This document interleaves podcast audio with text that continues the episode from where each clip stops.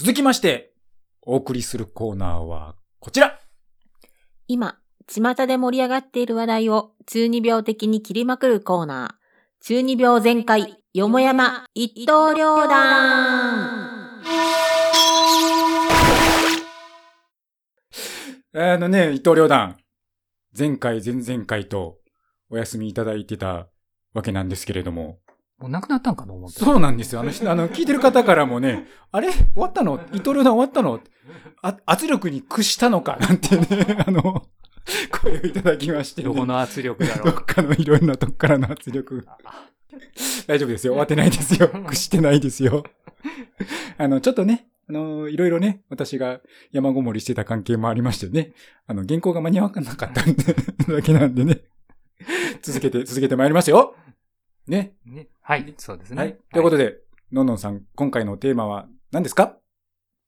にせんにじゅういちねんじゅうにがつここのか、オリコンニュースの記事からの抜粋です。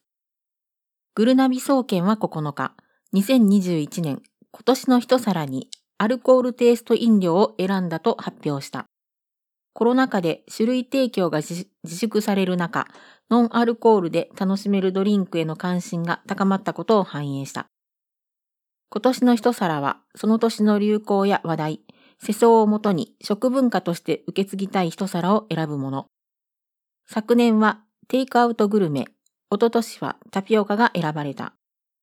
今年のアルコールテイスト飲料については、コロナ禍での認知拡大に加え、製造方法が進化してアルコールに近い味わいとなり、料理とのペアリングのバリエーションも豊富になったと評価。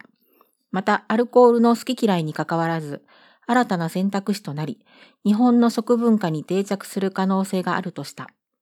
そこで、今回のテーマは、よもやま食文化一刀両断。はい、ということでですね、うん、今回は食文化、食文化、うん、について語ってまいりたいなと思いますけれどもね、はいはい、あの、ノンアルコールテイスト飲料ですか。うんね、私もその時期はそれを飲んだこともあるんですけどもね。まあ、例えて言うとノンアルコールビールってあるじゃないですか。はいはい、ありますね。うん。割と皆様の意見を聞くと、うん、普通のビールと全く遜色ないですよと。うん、違いわかりませんよ、うんこれも。これで十分ですよ。的なことをおっしゃれる方が結構おられるんですけども、はいはい、実はお酒大好きな私的にはですね、うん、なんじゃこりゃっていうようなもんなんですよ。ちゃぶ台ひっくり返すぞみたいな。そうなんですよ。あの、確かに、あの、よくできてますよ。うん、工夫されてるとは思いますし、あの、うん、これにね、携わっている関係者の方々の努力にはね、うん、本当に頭が下がるんですけども、うん、ですけども、やっぱり、決定的に一味足りないんですよ。私的に言うと。なるほどね。あの、最近で言うとビアリーっていう、ビアルコールビールっていうのがありまして、飲んじゃなくてビ、うん、ビ、微小のわずかのビね。わずか。うん。で、ビアリーっていうのがあって、あれは、もともとビールを作って、普通にね、うん、そっからアルコールを引いたというので、ビールに近いビールですよって言って、言われてたので、うん、お店行ったらそれしかないんで、それを頼むじゃないですか。はいはい、なんじゃこりゃって言ったんですよ。うん、どこかやねんっていう。それ気が抜けたビールじゃないんですか。あ、まあ、気が抜け、そういうことよね。気が抜けたビール、ね。そういうことでしょ。だってアルコール抜くって話でしょ。あと飛ばすんでしょ。そうそうそうそう。そういう気が抜けたビールじゃないの。すいません。頑張って作っておられた方には申し訳ないけど。本当申し訳ないです。っていうのをお酒好きの私からすると思うんですけども、皆さん的にはどうですかね、この記事を聞いて。でね、のんのんさんも僕もお酒飲まないんだよね。そうね。そうなんですよ。そうなのね。そこが、違いがもうわからない。まあね。だ、だね、僕はね、この記事読ん、うん、読んでってか今、今の方が初めて知って、これちょっと今読ん、読んでるんですけど、これね。うん、この今年の一皿の選ぶ選定が、うんその年の流行や話題、うん、世相をもとに食文化として受け継ぎたい一皿ですよね。食文化として受け継ぎたい一皿が、そこなんですよ。うーんっていう、そうなんですよ。そこがね、やっぱ引っかかるなって。そうなんですよ、ね、そこなんですよ、うんうん、だから私の言いたいのもね、うん、なんとかしようというその社会情勢の中でね、はい、なんとかしようという思いでノンアルコールをね、うん、ビールをとかテイストをね、はい、美味しくしよう美味しくしようとしてね、うん、頑張っておられたっていうのはよくわかるんですけども、うん、もう一刀両断のところですから、うん、まあまあ一刀両断ですね、あえて言いますけども、うん、そんなもん偽物じゃーと、うん、そう言いたいわけですよ、うん、うん、どんだけ頑張って作ってもやっぱり今のところね、うん、将来的には分かりませんけど今のところ偽物なんですよ、うん、やっぱり違うんですよ決定的に、はいはいはい、ただそのこれがまかり通ってしまうとですよね、うん、偽物を本物と偽って提供してしまうようなことがですね、はい、横行してしまうのではないかというようなことが気になりまして、うん、というよりもすでにされてるところもあるんですよねというのはちっちゃな声で言いますけどということなんですけどね、まあそう、そういうことなんですけど、どうですかそのあたりは。お酒は分からなかったとしても、他のことででも。うーん、いろいろあるけども、うん、根本的にですよ。テイストっていう文化を果たして継続させるべきなのか、うん、どうなのかっていうところが、まあ結局、いわゆる何々風やないですか。そうそうそう何々風って話でしょ。そうそうそうそうでも本物じゃないわけですよ、うんうんうん、ところがテレビ番組とかでもその本物か偽物か当てるような番組とかあるじゃないですか、うんうん、あれで間違えたりとかあるでしょ、うんうんうん、結局偽物なんちゃら風をずっと食べててそれが本物やと思ってると間違えるじゃないですか、うんうんうん、でそれがまかり通るとそういう偽物を本物と言って出す店も出てくる、うん、このテイスト文化を果たして継続させていくのはどうなのっていう、そうなんですよ。こ、これ、これこそその食文化そのものの崩壊につながるんじゃないのっていう、そうなんですよ、うん、まあお安くそれっぽいのを食べられるという煩悩を、うん、満たすあれにはな煩悩の塊やからねそれはあるかもしれないけど、うん、いや俺ちょっとテイスト文化ってどうなのよっていうところが、うんうん、それが偽物を生んで、そうそうそう、その、ま、間違ったものをその本物かのようにして売るみたいなところにつながっていくわけでしょ。うんうん、どうなんかどう、どうですかの、さん。難しいね。私も思ったんですよ。そのテレビ番組とかで、うん、なんかこっちが本物ですとか言って、うん、結局間違ってるってなったら、うんなんか、せ、そんな、それやったら、何が本物で何が偽物かって、うん、だんだんね、どっちでもええやんっていうことになってきちゃうんじゃないんかなって。うんうん、だって結局わからないんでしょ本当の味って、うん。だから、あの、この、アルコール飲料に限らずね、うん、いろんなところで、周りの人と接してると、そういうことを感じることがあって、うん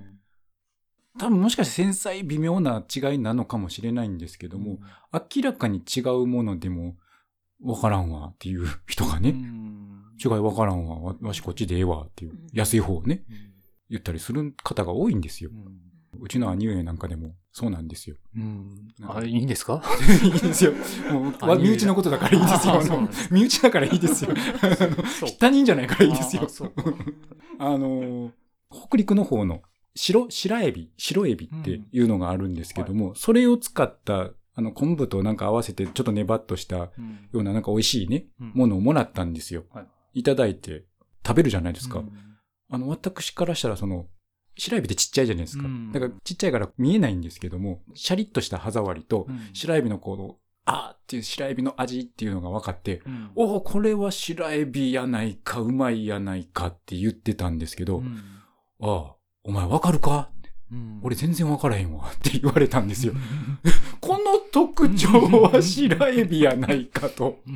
こんなうまい、まあうまいまずいよね、好みがありますけど、こんなもうはっきり出てるもの、なんでわからんねやと。うーんいうことなんかが、あの、我が家族ながら、父上も兄上もそういうところがありまして。okay.こうあるよなと思ってちょっと危ないんじゃないのと、うん、あの一説にですけど日本人って一般的に味覚の種類が一番多い民族だと言われてるらしくて、うんね、で西洋の方だとさん種類ぐらいしかわからないというのもあってで東洋の方でよん種類、うん、苦味甘み、辛み、酸味、うん、で日本人はそれに旨みっていうのが加わったりとか、うんはい、あのものによっては辛みを白塩の辛みとピリ辛の辛みと分けたりとか、うん、あと日本人はあのもう一つ無、無味ないっていう味ね、うん、それを感じるっていうのがあって、結構繊細なのを本来は感じられるはずなんだという説があるんですけども、なんかそれを消されてしまってるんじゃないかと。うん、あのあれですよね、インスタント食品とかでもなんかもうガツンっていうその味が入ってきて、あん、あんなんばっか食べてると多分もう分かんなくなると思うんですよ。まあ、うんうん、そういう意味でその、ね、家でご飯食べてると兄上も父上もちょっといわばちょっと繊細微妙な料理とかを食べると、うん、なんか足らんわって言うんですよ。なんか、なんかパンチが足らんわとか、その、こしゃくなことを言うんですわ。あるあるあるある。味わえと思うんですけど。関係なくソースとか、醤油をブワーかける人とか、マヨネーズブワーって、いやいやいやいや、ちょっと待って、誰やっていう、ね。食えよ。そうそうそう。もう味見ずにもうソースやら醤油やらもうかける人いますもんね。うん。それはなぁっていうところですよね。かね。だからちょっと怖いなぁと。おっしゃるように思うんですよ。これを継続させたいかと。うーん、あの努力として頑張ったというのはわかるんですよ。もうそうなってくるともうなんちゃら風の味だけあれしといて、あのなんかもうゴム、ゴムの塊の上にそれ振っといてピッて食べとっても舐めとっても、ああ美味しいなっていう話になってきますよね。きますよね。うん、あまりよろしくないと、その文化的に言うんであれば、そうそうそうそう、ね、特にその今言われてるその繊細なものっていうのは多分和食であればこそのところだと思うんですよね。あのまあ、別に西洋のものが悪いとかっていう意味ではなくて、その味の特徴としてやっぱ素材の味をいかにあの美味しくいただくかっていうところが日本料理のそのベースになってるんで、だから味わいのあれが深くなっていくし広くもなっていくんだろうと思うんですけど、もう そ, れそれがなんちゃら風でごまかされてですよ。でもガツンっていうくるようなインスタント食品はもうお菓子なんかでもそうですけども、ほら止まらなくなりますわ。あんなのね、あんな刺激ばっかり受けてたら、それはもう分かんないでしょ。うん、その、だからその文化を続けるのかどうかっていうところの話になってくるんじゃないかなって思いますわね、これ。これをね、コロナにかこつけてね、うん、しょうがないやんということで正当化してしまうのはどうなのかと。どうなのかっていう。うん、だからね、その、いろいろ努力工夫してね、いろんなものを出すというところは冒頭の話じゃないけど、うん、変えていいとこだとは思うんですけど、やっぱ変えていけない本質の、本物をなくしたらあかんやろっていうところは、あるんじゃないのなんてね。ね、のんのんさんとか お, お友達とお茶とかしててどうですか、そういうところ。最近あんまりお茶行ってないよね。そうやな。ね、やっと解禁されたぐらいやもんね。最近行ってない。お茶もそうね、お茶、お茶ね、喫茶店行って。このコーヒーかって、これか、まあ、その、まあ、コーヒーやけど、うん、っていうのあるよね。コーヒーもいっぱい種類置いてあるコーヒー屋さんとかあるじゃないですか。キリマンジャロなんか、なんとかブレンドとか、そのオリジナルのって言われても、その店オリジナルブレンドって言われて出されたのと、普通の、例えば、まあ、ちょっとまた違うコーヒーと出されても、正直どっちがどっちでしょうかって言われても、私多分分からないと思うし、それこそ分からないよなと思って、それだったら本当に高いコーヒー豆のとかあるじゃないですか。本当に、いや、ああいうのも頼んだことないですけど、メニュー見た時にはこれすごいいっぱい高いなって、でもすごい貴重な豆なんだろうなって思うけど、じゃあ頼んでみて出したら、あ、やっぱりこれやって分かればいいけどいや、きっと分からないよねってと思って、いや、本当の通な人はわかるかもしれませんけど、それを見て頼んだことはないけど、メニューとか見て感じるときある。こういう本当に、でも、どこどこさんのよくコロンビア産なんとか地方のとか、でも、あ、やっぱりそうそう、このこの苦味と絶妙な甘みがとかの星マークとかついてたりとか見て、それ見ただけでも全く味の想像もできない、私のレベルでできないけども、やっぱりそういうのを見て飲んだ人が本当に、あ、これ偽物じゃないとか分かる人がやっぱりいるんかな、どんだけいるのかなと思うことはたまたまあった。メニューとかよく見てて、あ、これ味の違いが分かったり、これが本当に美味しいって思えたら楽しいなって。うん、まあ確かにね、分かると楽しいですよね、割とね。まあ美味しいなとか、ちょっと、あ、それは香りがなんかね、ちょっとあんまりこの香り、ちょっとそういえばコーヒーでなかったなとか、ちょっと味が濃いなぐらい分かるかもしれないですけど、そんなん基本的な最低限の。一応誰でも分かるやんぐらいの。ねえ、うん。で、だから、でも、その喫茶店行ってコーヒーを頼んで、まあ、豆をね、うん、あの、うん、やってっていただいて、あ、あ、これがコーヒーだと思ってくれればいいんですけど、うん、缶コーヒーがコーヒーだと思って、これがベースになるとかってなると、